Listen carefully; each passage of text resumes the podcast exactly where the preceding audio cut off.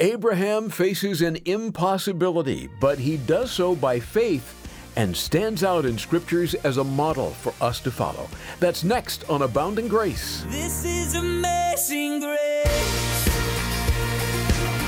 This is unfailing love. That you would take my place. That you would bear my cross. You laid down your life. That I would be set free. Oh, Jesus, I sing for all that you've done for me. Got some impossibility in front of you? Maybe the doctor says it's cancer stage four. There are some things in life that are just out of our control. But that's the time to look up in faith to the one who is in control. Of course, that's God. Today on Abounding Grace, Abraham is tested by God and would pass with flying colors, not in his own strength, but by faith. As we join Pastor Ed Taylor in Hebrews chapter eleven, keep an eye out for how God wants to connect with you in a very personal way. So God calls Abraham, and it says he's tested. He's been prepared. Back in Genesis twenty-two now. He's been prepared. He's been coached. And now it's examination time. Now it's the test. And in the Hebrew, this word literally means to prove the worth or value of. Abraham is about to face a remarkable, ironic test. He's waited for twenty-five years for this promised child. Now God's saying, give him back. Give him back as an offering. And it's an extraordinary test, an unusual test. And there's a, there's a difference. We're not going to develop it here, but you can go to James if you like. There's a difference between the testings of God and the temptations of sin. God is not the author of temptation to sin.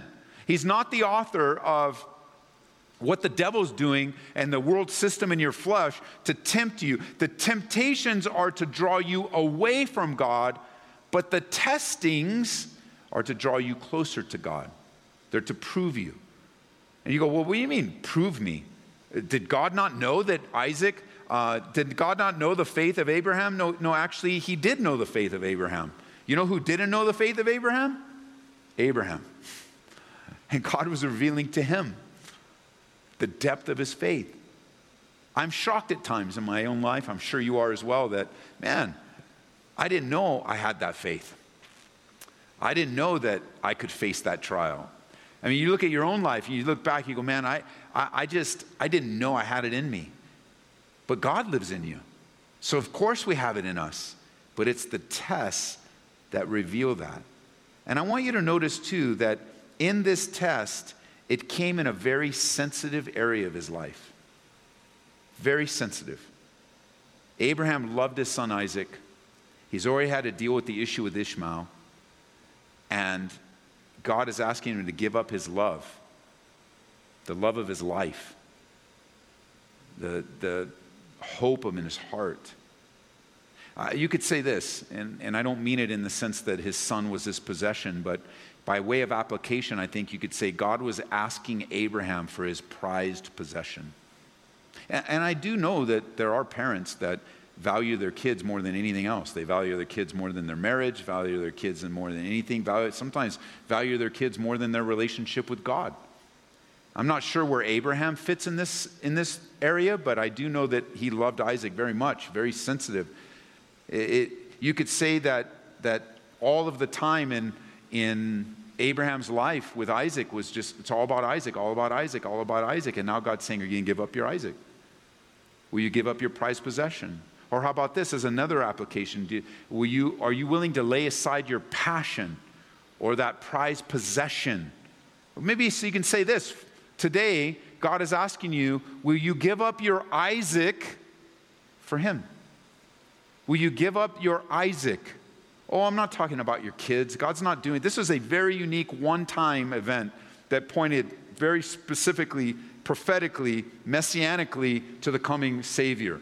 This isn't repeated again. God's not going to, you come up to, come up, walk down the aisle when we start to gather again, you walk up the aisle and go, you know what, Ed, God spoke to me. I'm supposed to walk up to one of the peaks over here on the Rocky Mountains and sacrifice my kid. We will not let you do that. I don't think that's from the Lord at all. That's not his desire. But I can say this, you know, the truck that you're polishing and making sure it's all clean, everything you're doing to it, and you're just hugging your truck, loving your truck, like, like if that's, and, and God says, will you give that up for the sake of supporting a missionary? Uh, don't have many people come up telling me that. Oh, I think God told me to, if you came up and said, I think God told me to sell my, tr- sell my truck, get a used car so I can support a missionary. Hey, how can we help you? And what missionary do you want to support? Because you know we hold on to things and we cling to things. And the question is not, I'm not telling you to sell your truck or whatever. The question is this, are you willing to release it? Because the things you're not willing to release, God will show you how tight of a hold you have on them to the point where you don't care anymore, and then you just have a hard heart, and then you start to distance yourself. The test with, with Abraham here is his, it says right here in verse two, take now your son, your only son, whom you love, to go to the land of Moriah. Offer him there. And so notice in verse three, I have these circled. You might want to you might want to circle these because it shows the action, action, action. Obedience always leads to more obedience. So it says Abraham rose early in the morning and saddled his donkey and took his two son, young men with him, two of his young men and Isaac, and he split the wood. And he arose and went to the place. That's a life of faith. It's action, action, action, and, action, and, action, and, over and over again. And this is no hesitation, continued, deliberate obedience in every area, considering it all. And it says in, in verse four that for three days, and this is a hard one to consider, but for three days, Isaac was dead in the heart of Abraham. For three days. Again, that three days is very important because it points to the prof- prophecy of Jesus being in the tomb, dead for three days and rising again on the third. And it says in verse five that Abraham said to his young men, stay here with the donkey, and, and the lad, the young man, my twenty-five-year-old son, like the, the man there, we you have this word lad uh, in, I have a, a reference here I wrote down, the young man. But the guy that can beat Abraham, old Abraham's old. He was old when he had him. So now he's twenty-plus years older. Uh, easily could have flipped Abraham around. Uh, but here he says, me and my grown son are going to go on yonder and worship. They knew they were going to worship. They knew this was a time of worship.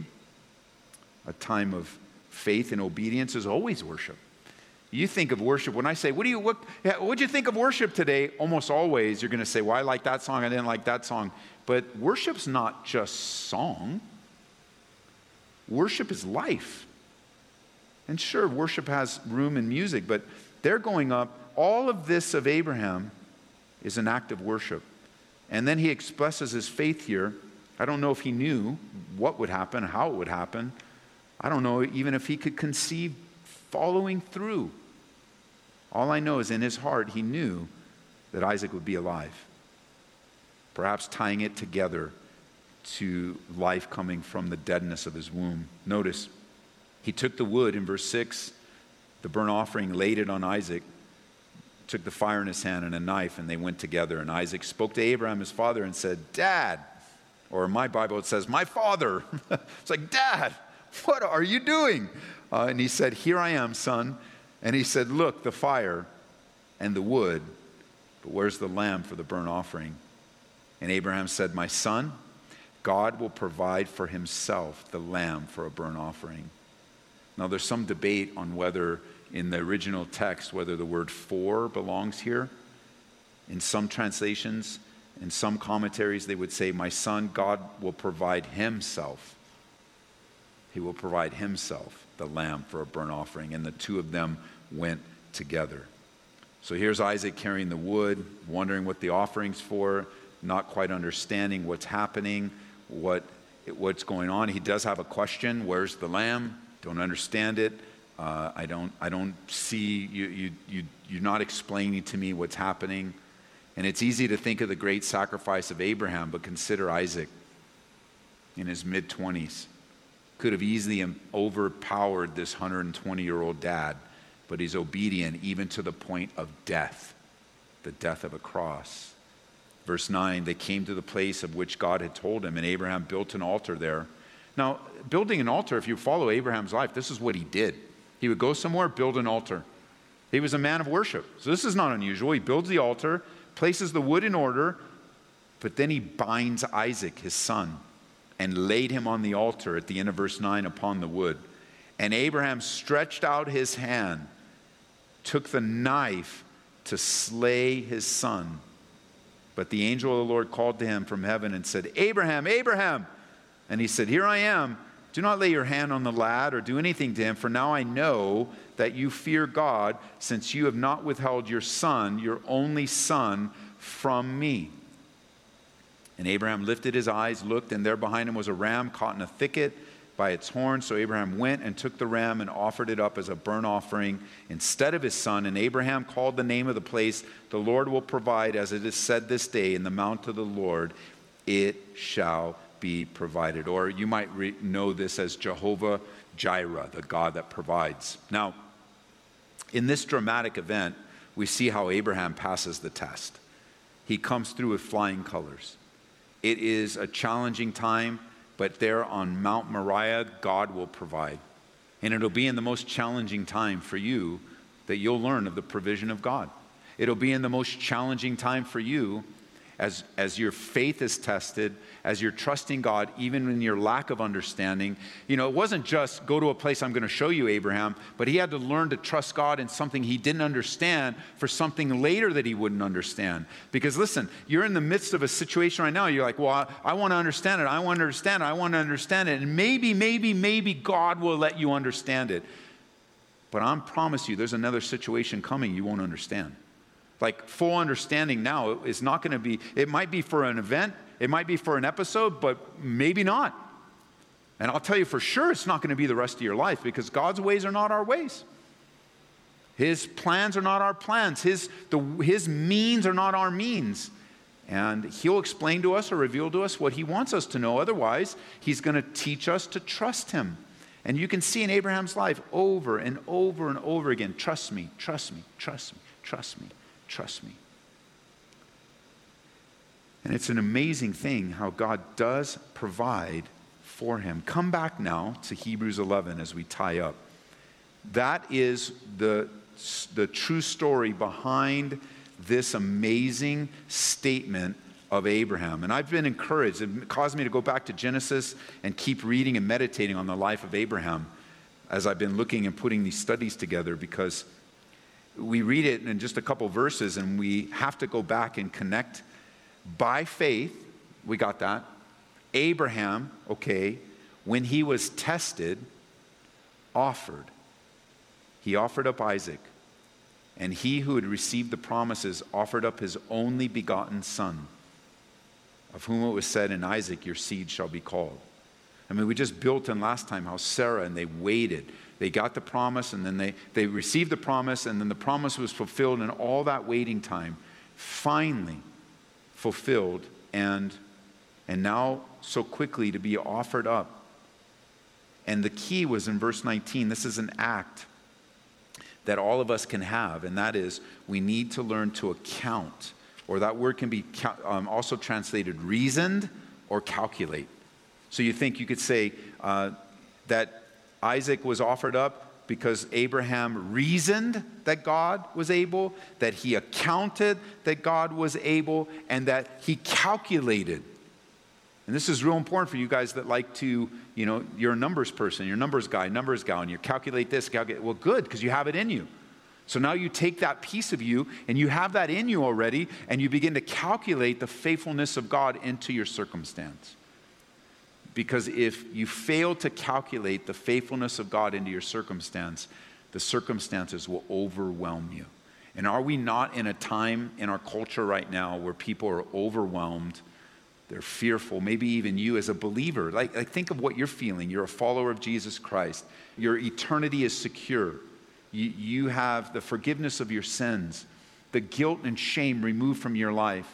You're a new creation in Christ. A new creation in Christ. Old things have passed away. God has delivered you from this addiction and that addiction. He's given you new life, new purpose. He's rescued you, redeemed you, rescued your marriage, gave on and on the list goes. And you're still afraid. Can you imagine for a moment people that don't have a relationship with God, the depth of that fear?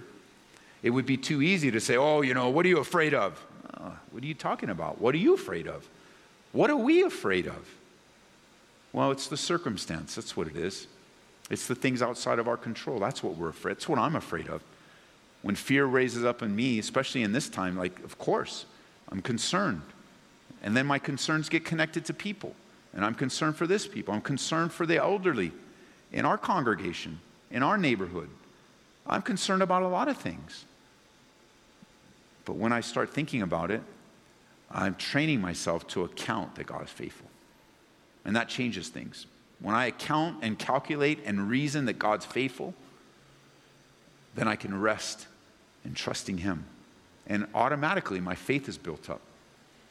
And it doesn't, you know, I don't have faith for next week. I don't have faith for next year. I just have faith for right now, abiding in Christ.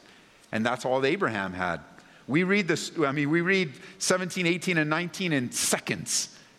But this was an episode of his life. It took days. This was days in the life of Abraham. And I just, he encourages us here. Both Abraham and Isaac encourage us here. There are times in our lives when we're tested, when God is asking us to let go of the most precious things in our lives. It doesn't fit with our logic. Sometimes it doesn't fit with our theology.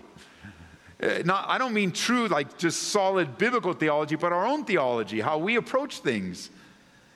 But it'll never contradict the scriptures, because we can make things up along the way that really aren't scripture. It's just our own personal theology, our own understanding of God. And so what does God do? He allows something to challenge our own understanding of God so that we can come to a better biblical perspective of who God is. And He'll allow these things in our lives. I'm smiling right now, but I don't always like it.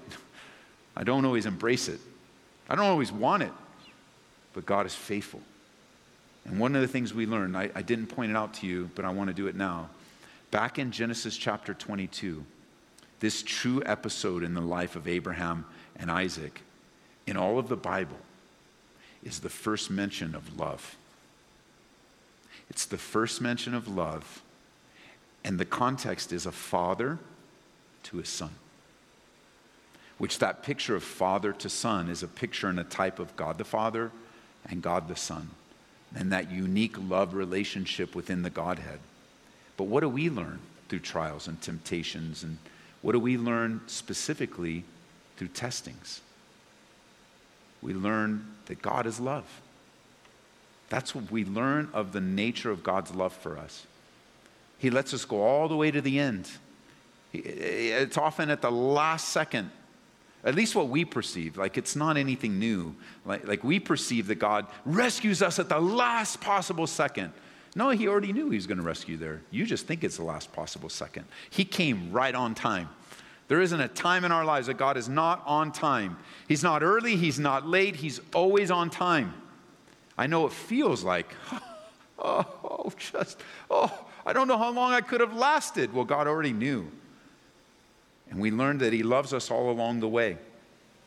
And I, I know that we can say with definitive proof that we are better people because of the tests of God. This is a text. Again, I don't have uh, time to develop it here, but this is also a test, text. And I, in case you ever meet somebody, it's not so popular. It was popular a few years ago. It comes back from time to time. It's called open theism.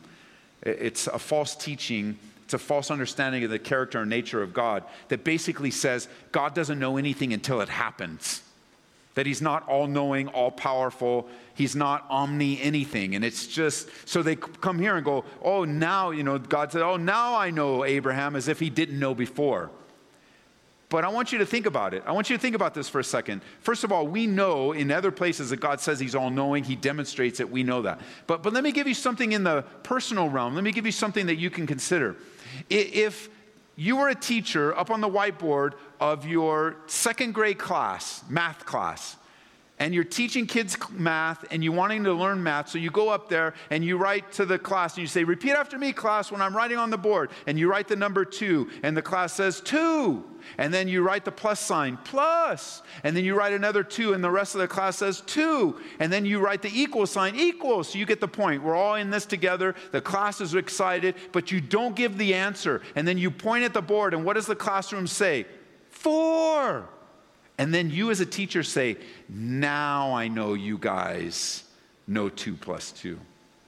Was that something that the teacher just learned in that moment? Or was she testing them so that they could know? I propose to you that we use that phraseology all the time in our, in our common language, that the math teacher knew already. Like she didn't know two plus two is four. Or, I, now I know it's four, or now I know. We use the same terminology. Don't fall for open theism. It's not true. It's not biblical.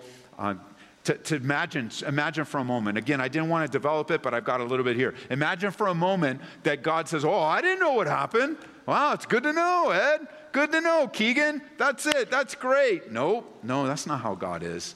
What we learn is God is love. What we learn, right, A B? We learn that God is love. That's what we learn. And he so loved the world. And that's why I'm here today. He so loved the world that he gave his only begotten son. Everlasting life is ours.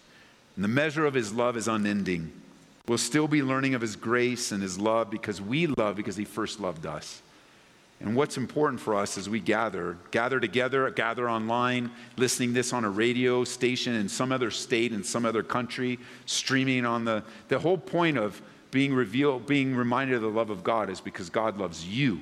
It's not some abstract com- concept. God loves you. He sent his son, Jesus Christ, to die for you. And the whole scenario of Abraham and Isaac actually isn't about Abra- Abraham and Isaac as much as it is about God and his son, Jesus Christ, wanting to connect in your life. So this study of faith is so amazing, so encouraging.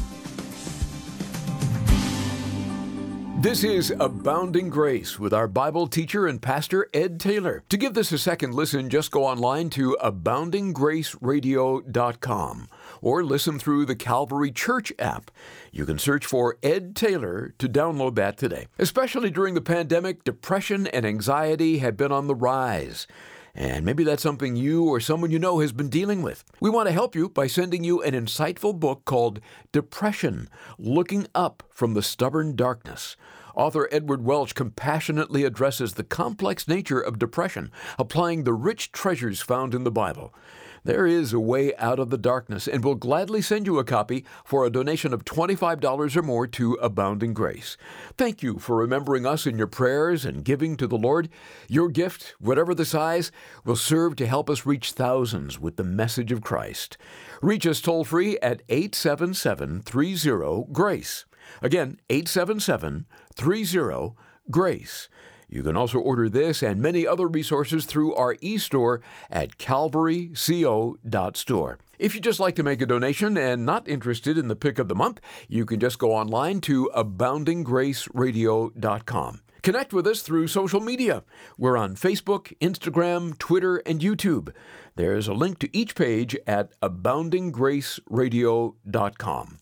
Well, Pastor Ed, next time you're going to spotlight the verse, by faith, Isaac blessed Jacob and Esau concerning things to come.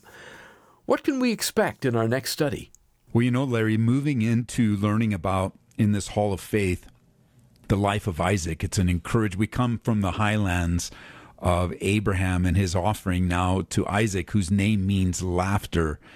And it's it's amazing that Isaac becomes Uh, to his family, a miracle child, uh, despite the odds. Like, God is faithful. I like what Pastor Chuck Smith writes. He says, when impossible situations arise, we need to remember that God can do exceedingly abundantly above all that we can ask or think. These battles are not against us. They're against God. And no one can move our God. And if you're worried or distressed about a problem, you haven't come to a real trust in God yet.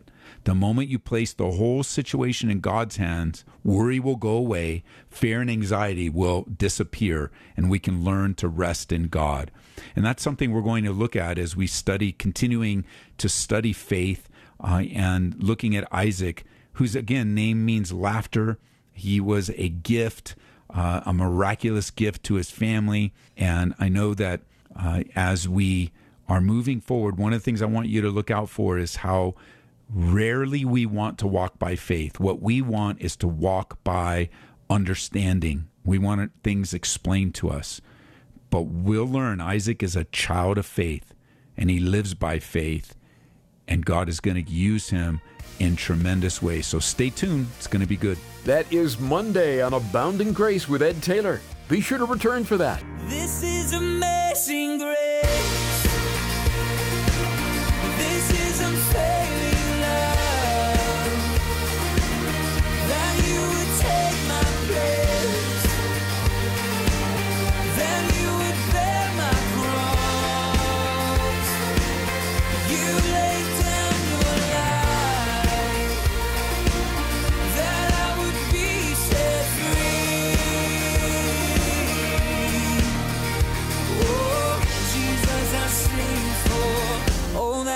Done for me.